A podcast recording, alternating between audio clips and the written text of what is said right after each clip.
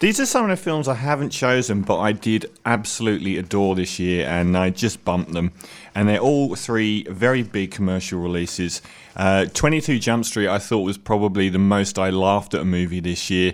I didn't like 21 Jump Street at all. I thought it was a really flat comedy, but I think the uh, chemistry between Channing Tatum and Jonah Hill was exceptional. Ice Cube finally got a decent role. Another one, the Lego movie, which was also brilliant, a wonderful film. Uh, very dazzling and hard to watch at first, but once you get locked into it, sort of a hyperkinetic kaleidoscope world, it was a wonderful movie. And the other one was Guardians of the Galaxy, uh, which was terrific. Um, reminded me far less of the very sour, dour uh, modern Avengers movies than it did of stuff like Raiders Lost Ark or Back to the Future or even Star Wars, which it was extremely indebted to. But both of those last two films, the Lego Movie and Guardians, starring Chris Pat Pratt, who was uh, in some ways everywhere this year. So those three films I haven't picked, but I did love. At uh, oh, a brief break now. You're with Julian on the Brown Note doing my top 15 albums of the year and top 10 films of the year. But these are the worst films I saw this year. Um, I always read out the ones that disappointed me. They're not actually the worst films of the year because I generally try and avoid films that are that bad. So these are the films that really disappointed me this year. Number eight, Need for Speed. I'm a big, big Breaking Bad fan. Would love to see Aaron Paul, who played Jesse, go on to be a big movie star. He's a great actor. He was way too intense for this and got called a serial killer, but it was still the best thing about it. It was his attempt at uh, launching a Fast and Furious franchise, but it was a terribly made film. It had absolutely no story, and the characters were garbage. Imogen Poots is a, a gorgeous woman and was great in a, a, couple of films I've seen her in, but her character in this was dire. It was like someone wrote a different character every scene she was in. Uh, and outside of that, there was not really much going on. No story at all. Number seven, uh, Million Day- Ways to Die in the West which was Seth Rogen's Vanity Western project. If it had just been crass humour all the way through, I reckon it would have worked, but there was just way too much story.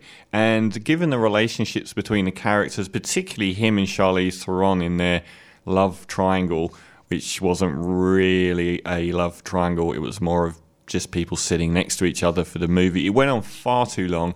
It was funny at times, but he seemed to focus so much more on what was a really bland story.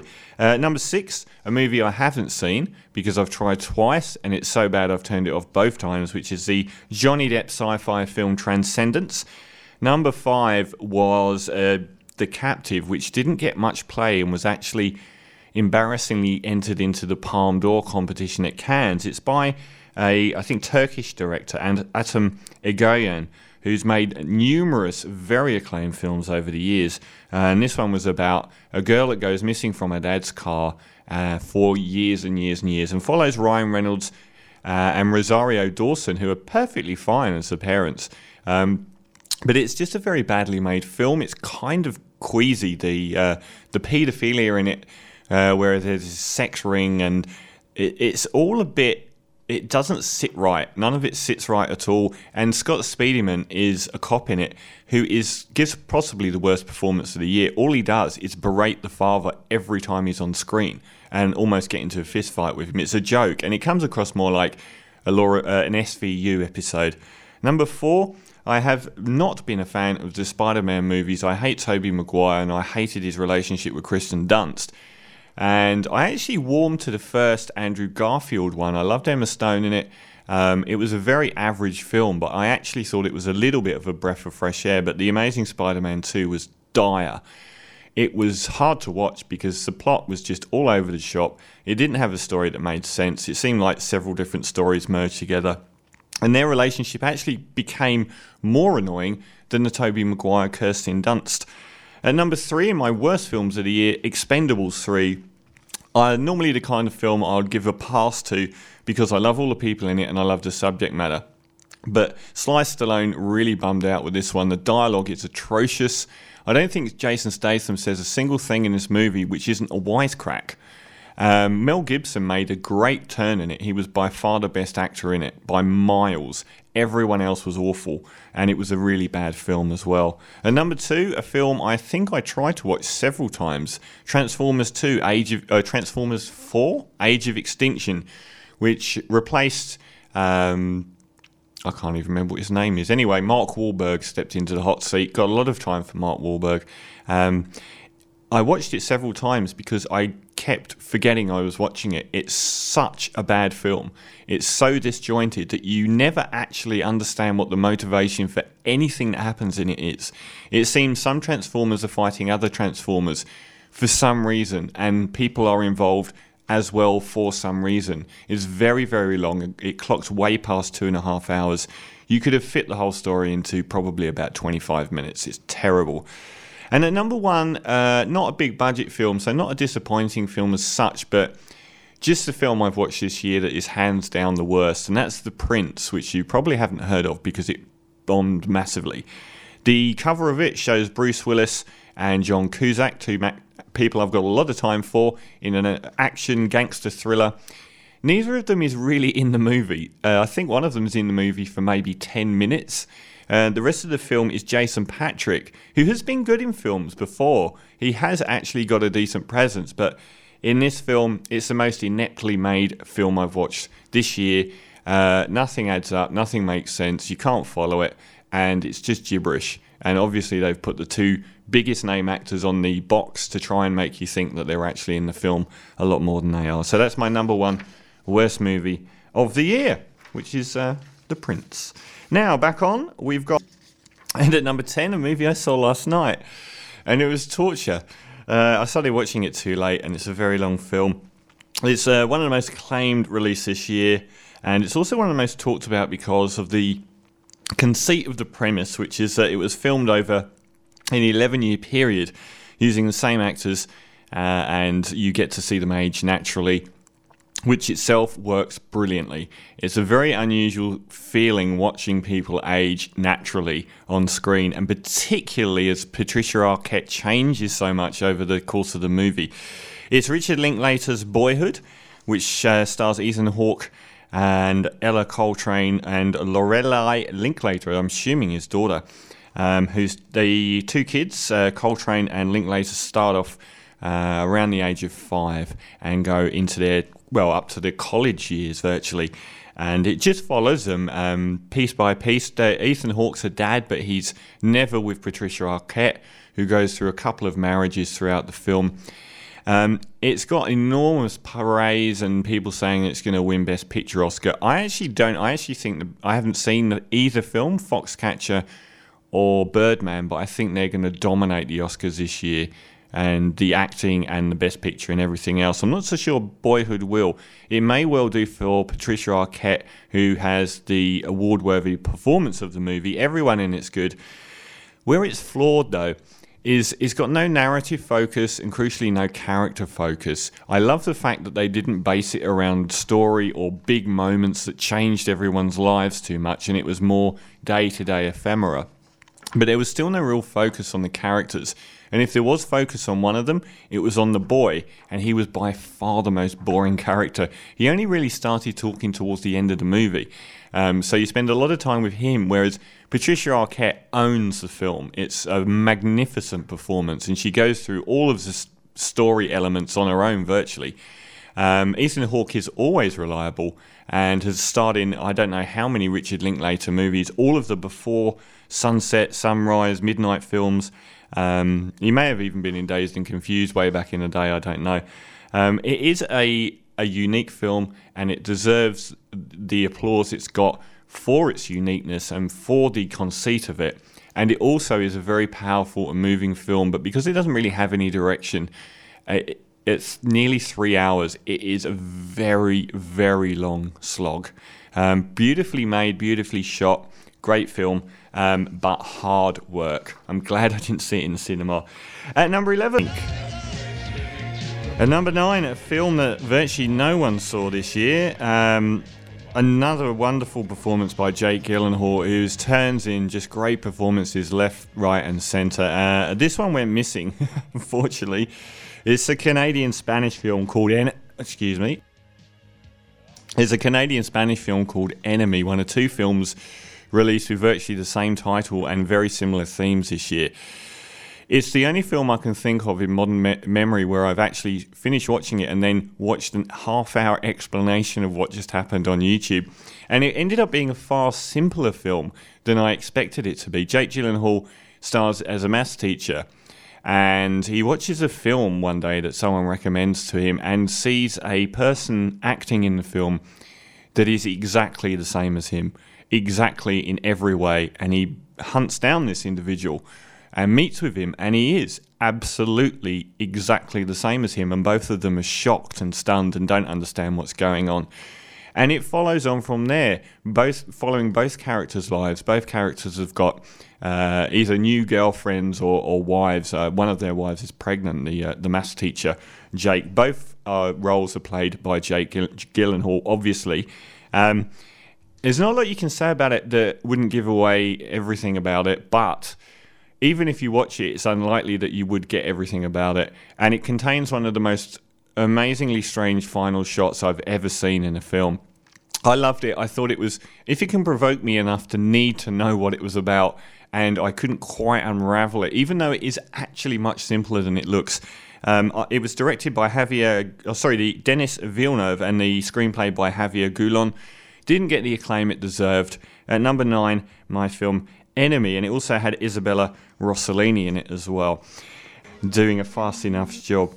Now, I mentioned before how I was disappointed with how, how liberated I was watching Guardians of the Galaxy, and that that was uh, such a blast of fun and fresh air after the heaviness of the Marvel movies.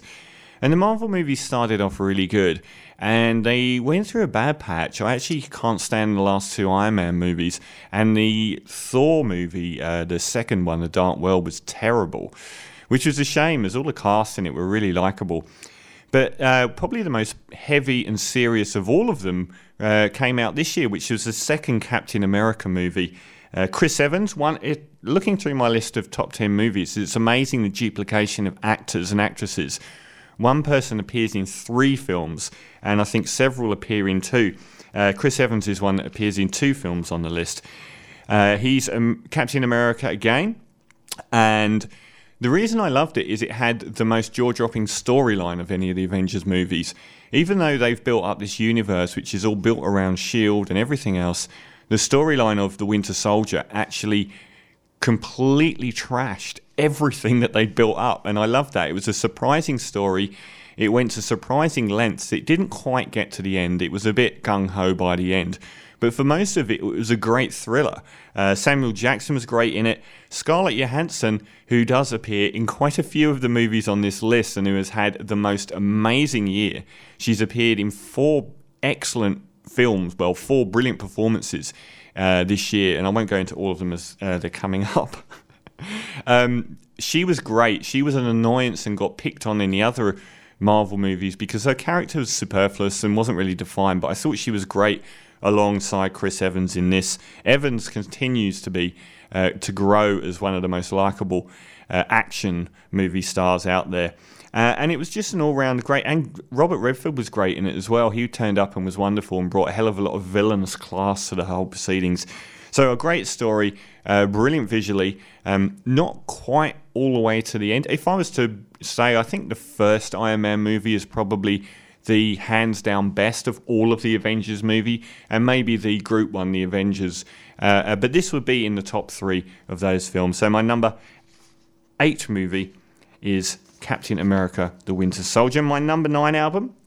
Number seven film was probably my most surprising film of the year, even including Enemy, which is I just completely got it wrong. It was an Australian sci fi film by the Spierig brothers.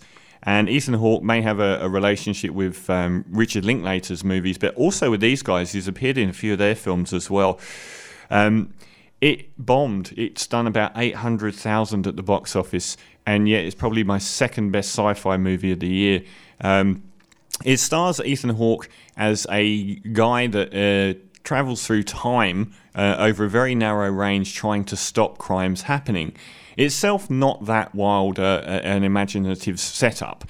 But from then on, things are imaginative. If you look at the cover, I expected to be watching The Matrix. And what I got was a guy working in a bar. Another guy comes in and tells him this like 40 minute long Shaggy Dog story. And it's it is an incredible Shaggy Dog story. It's an amazing story. And from that point on, the the sci-fi elements come into play, and the story itself comes into play. And it is one of those films which um, juts around in time and rearranges things, so you're constantly backtracking over what you've know the story to be and how what you've just seen. All these revelations happen. Um, after the Shaggy Dog story, it's just revelation after revelation, and it's very mind bending. Um, it's a, such an intricate plot. It's the kind of movie you want to watch over and over to see if they did fall down anywhere. Um, it, Ethan Hawke's really good in everything he's in, but this is a star making f- performance by Sarah Snook, the Australian actress. I hope she gets some award nominations for this because she deserves it. Um, possibly not given the lack of attention the film has got, but it is coming out in America in January, so maybe it'll get a second life after end of year lists. Um, it's a surprising film. It's got a great performance by Sarah Snook.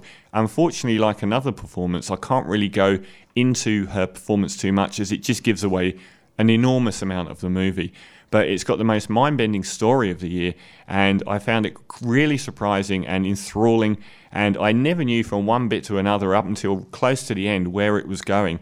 So, Predestination, Australian film, uh, at number seven. I saw some good Aussie films this year. I love The Rover, even though it wasn't perfect. I thought it was a, the best Guy Pearce performance for a, a long time.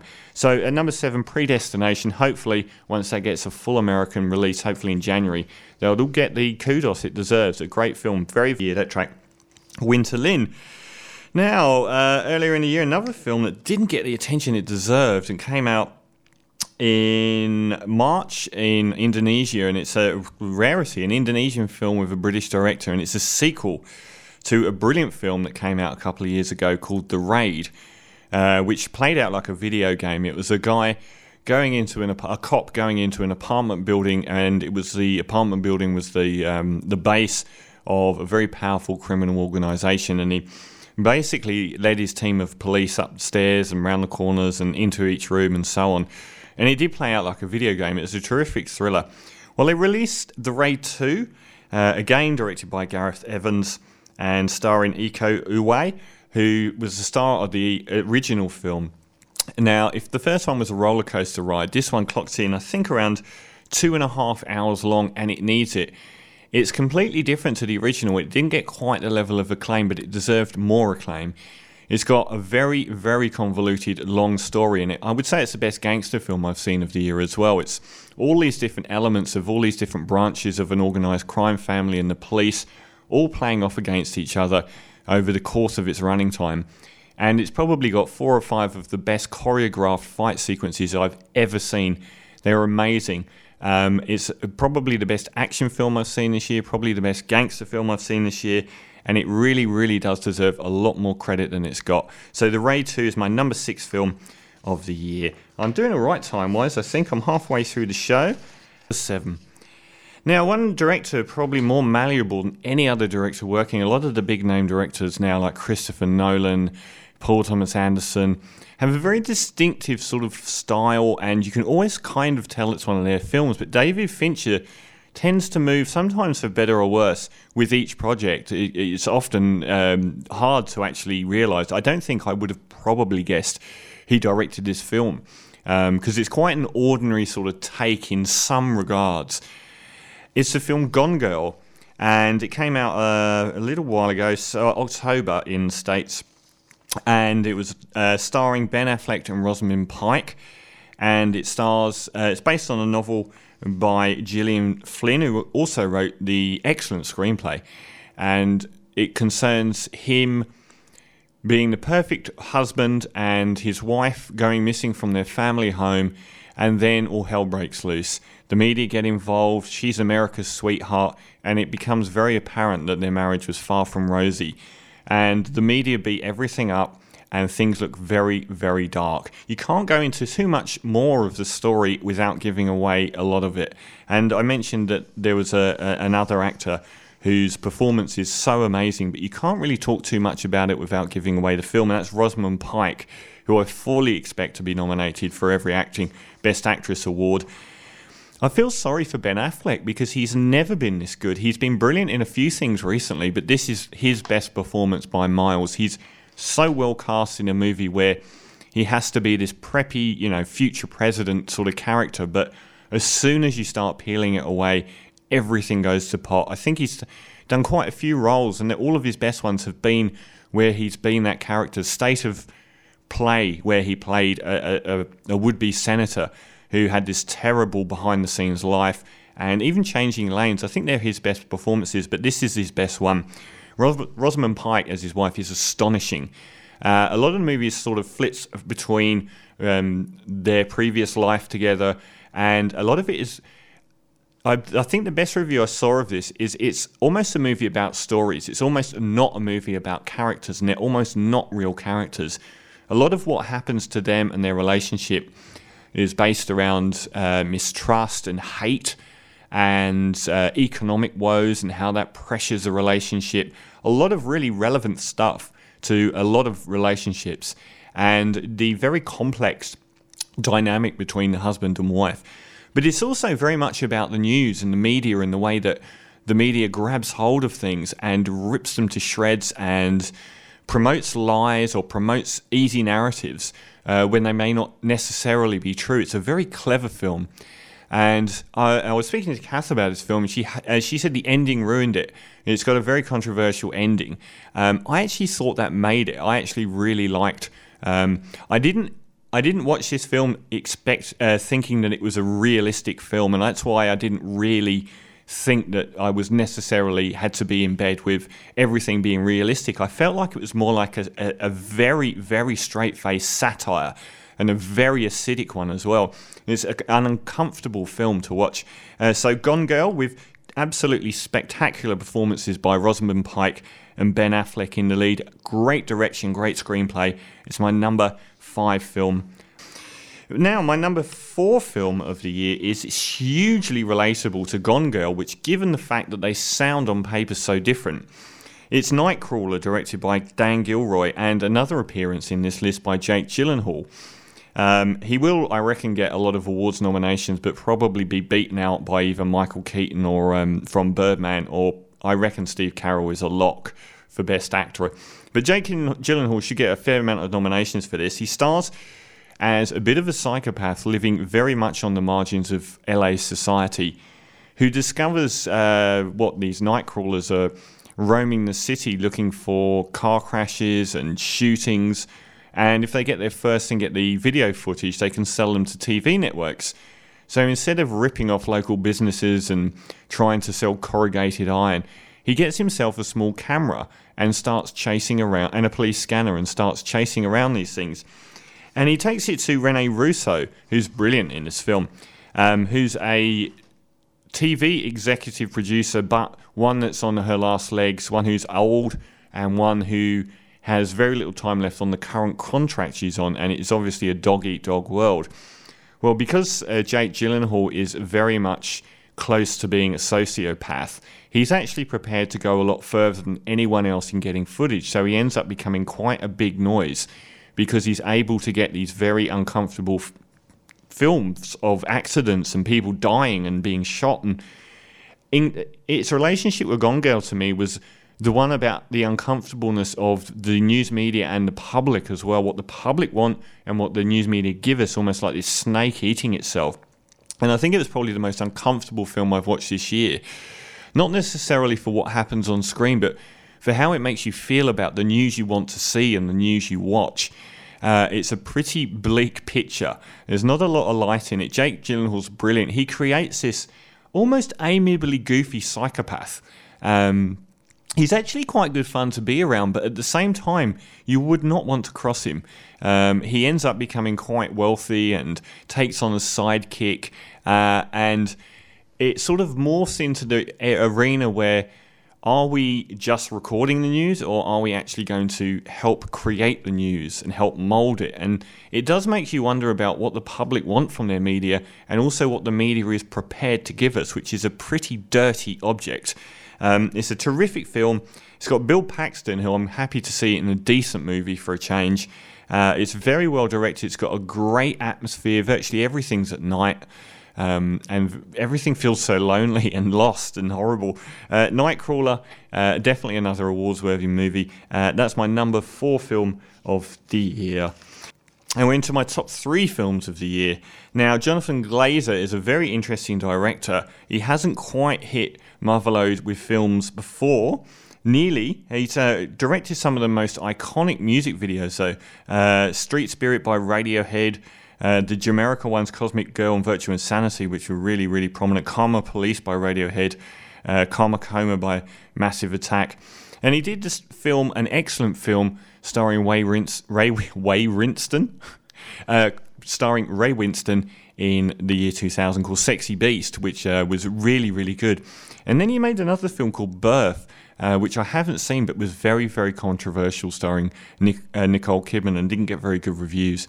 Um, but he came back in the middle of last year with one of the year's oddest art house triumphs, which is Under the Skin. Again, featuring Scarlett Johansson, who had the most banner year of any actor this year. Um, it's a virtually silent film and not much in the way of story happens. She's in a van, she drives around Scotland, she seduces men, and something bad happens to those men.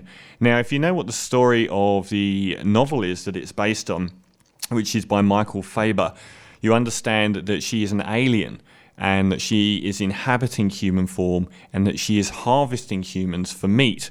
It doesn't explicitly follow that in the movie. It's a much more abstract sort of story. It's about moods and moments, and also about Scarlett Johansson approximating humanity. She regards people and the way they talk and what they say and what they talk about and their relationships. And she seems to be wondering whether they should be harvesting these people who seem to have real lives and real personalities. It's very austere. Um, not a lot in the way of story happens. Some of the imagery is dazzling. Some uh, when she takes one guy back to her house and they sort of disappear into this other dimension. It's breathtaking to watch. I loved it. A lot of people won't. Uh, I found it a profound film. Uh, I found it a challenging film and an interesting one. I wasn't bored by it at all.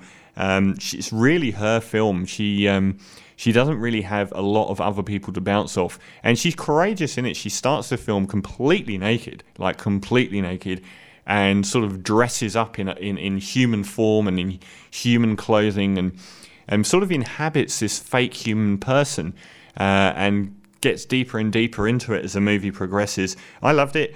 Uh, it's my third best film of the year, which is Under the Skin by Jonathan Glazer, and yet another one with Scarlett Johansson to do. So, my number two film of the year, another one alongside uh, Predestination, a sci fi film that really, really surprised me. Uh, we've had an Indonesian film in the top 10, um, and this is a Korean film. It may be the biggest Korean film ever released, South Korean. Uh, 40 million US budget in Korea for a film outside of the US is astonishing and it nearly died.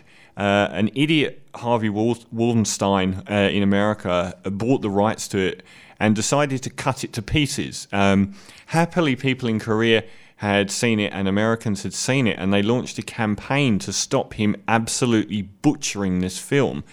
And he, initially, he refused, but in the end, he has actually relented, and this film ended up getting a full release over the course of an entire year. It came out, I think, in July uh, 2013 and was still being released as late as August uh, this year. Um, it's Snowpiercer. It's another appearance by Chris Evans, who's the star of the show, and it's directed by Bong Joon Ho, and is a fantastic film. Um, it stars Chris. Evans. It's a it's a metaphorical sci-fi film, and it stars Chris Evans as a guy in a future where the world, ironically, has been destroyed by human beings trying to deal with climate change. Uh, they end up trying to sow stuff into the clouds to reduce the Earth temperature and do such a good job they kill absolutely everything, apart from all these people that are on this very wealthy billionaire, millionaire, trillionaires train uh, that crisscrosses the world at vast speeds and all of the remaining alive people on Earth are on this train. And it's set up like society, which is the majority of people are kept in dire conditions at the back end of the train, living on appalling food and being treated by a totalitarian regime in the most abusive and aberrant manner. And then as you move through the train, you go up to the upper classes who are living on caviar and uh, taking all these weird drugs. And basically, it's the civil unrest fermenting into these guys at the back of the train wanting to destroy this hierarchy and break through all the way through this train, which metaphorically occupies the whole movie as they move from carriage to carriage through this train. It works on uh, so many levels. Um, it's a f- very strong, very violent action movie with incredible fight sequences and some stunning action. Um, it also works brilliantly as a metaphor for society uh, and the way that we treat people and the environment um, and also the way that totalitarian regimes behave, um, and also the way that uh, people can accept what's happening to them and why they accept what's happening to them. It's a very complex film and it doesn't offer every answer to you. It's actually posts more questions and answers, which I found fascinating, particularly towards the end of the movie. And some of the more heroic characters, some of the things they reveal and some of the way they behave is fascinating. It's got a very strong backup cast. Two Korean actors, Song Kang Ho and what's the other one? Go Ah Sung, are a father and daughter who are drug addicts, but who are capable of getting them through the various doors along the train. It's got Ewan Bremner from Trainspotting in it. But this standout performance has got to go to Tilda Swinton, who gives the craziest performance of the year and her career. It's an insane performance. She's kind of a cross between Hitler and a very nasty school mom. Um, she's an incredible character. You're half wincing and half laughing at everything she says. It's a brilliant performance. And it also shows up Ed Harris and John Hurt, so it's got a big cast. It's very ambitious visually, thematically, in every way. You wouldn't get this film in any way funded in an American marketplace because the themes are too dark and it doesn't try to resolve them. I understand why the American producer wanted to cut it to shreds and wanted to change the ending because none of it plays out for the audience. But for the viewer, for the discerning viewer, it's a brilliant film and one of the most original sci fis of the year. So, Snowpiercer uh, is my number two film of the year. So, only one more film to go. And my top 10 films of the year it's 10 Boyhood, Enemy at 9, Captain America the Winter Soldier at 8. Predestination at 7, The Raid 2 at 6, Gone Girl at 5, Nightcrawler at 4, Under the Skin at 3, and Snowpiercer at 2. And I said the number one choice would be very boring. The other year I chose Cloud Atlas, even though it came out at the start of the year. This year I have to say my favourite film is Her. The Spike Jonze film, which won Best Oscar for its screenplay and was nominated for Best Picture, and stars Joaquin Phoenix and for the third time in my list Scarlett Johansson. Scarlett Johansson is very known for her looks. This is a film where you don't see them. Uh, you never see her face. All you hear is her voice. Uh, it was very well publicised when it came out, even though it was a fairly low key film. It's a sci fi film of sorts, but it's really much more about human relationships and what quantifies what what is the physical element of love and what is the mental element and what do we need. He is a guy that's obsessed with his smartphone and his computers. He gets a new artificial uh, operating system for his computer that can learn.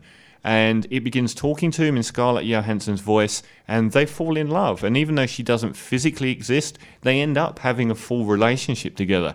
And it is so convincingly done. It's so touching. It's so sweet. It's funny. It's I found a profound film, and I thought the way that it progressed uh, was quite heartbreaking at times, and also very, very uh, moving as well. And it did make me think a lot. And some people have a problem with the way that the film sort of moved away from the initial premise and into a sort of more sort of sci-fi realm, but I didn't. I thought that was probably the most heart-wrenching part of it. Um, I loved it. It did come out in January, and it was a month or so after I did my list last year. I think it is. It would have been my best film that came out last year as well. I thought it was fantastic. I don't have I've got a little bit of time. Um, yeah, I just thought it was wonderful. Uh, directed by uh, Spike Jonze, another guy like Jonathan Glazer who made his name in, in astonishing music videos. Uh, it's got Amy Adams, who is, I think, been nominated for five Oscars now. Um, she wasn't for this one; she was a bit part player in it. Rooney Mara, Olivia uh, Wilde, uh, but it's really a film about Scarlett Johansson and Joaquin Phoenix, and it does touch on the future. It does touch on the fact that everyone is in their digital world rather than in the real world as well. But I found it much more a story about what actually constitutes human connection, even though she's not a human. If you took away the physical part of her, could that still work? And the answer is yes. And the answer is that most of the relationship is mental, it is all inside your head. All the things you feel are inside your head. Having something physically there isn't wouldn't compensate for not feeling those things. So I thought it was a beautiful film. I think it's the best film that's been released over the last two years, uh, and it should have won Best Picture Oscar as well. Um, another wonderful performance. I think Jake Gyllenhaal and Joaquin Phoenix, my two favourite male actors uh, at the moment. They seem to do no wrong, and Joaquin Phoenix is in um, a highly regarded detective film that's just about to come out as well. So, Her is my number one film of 2014.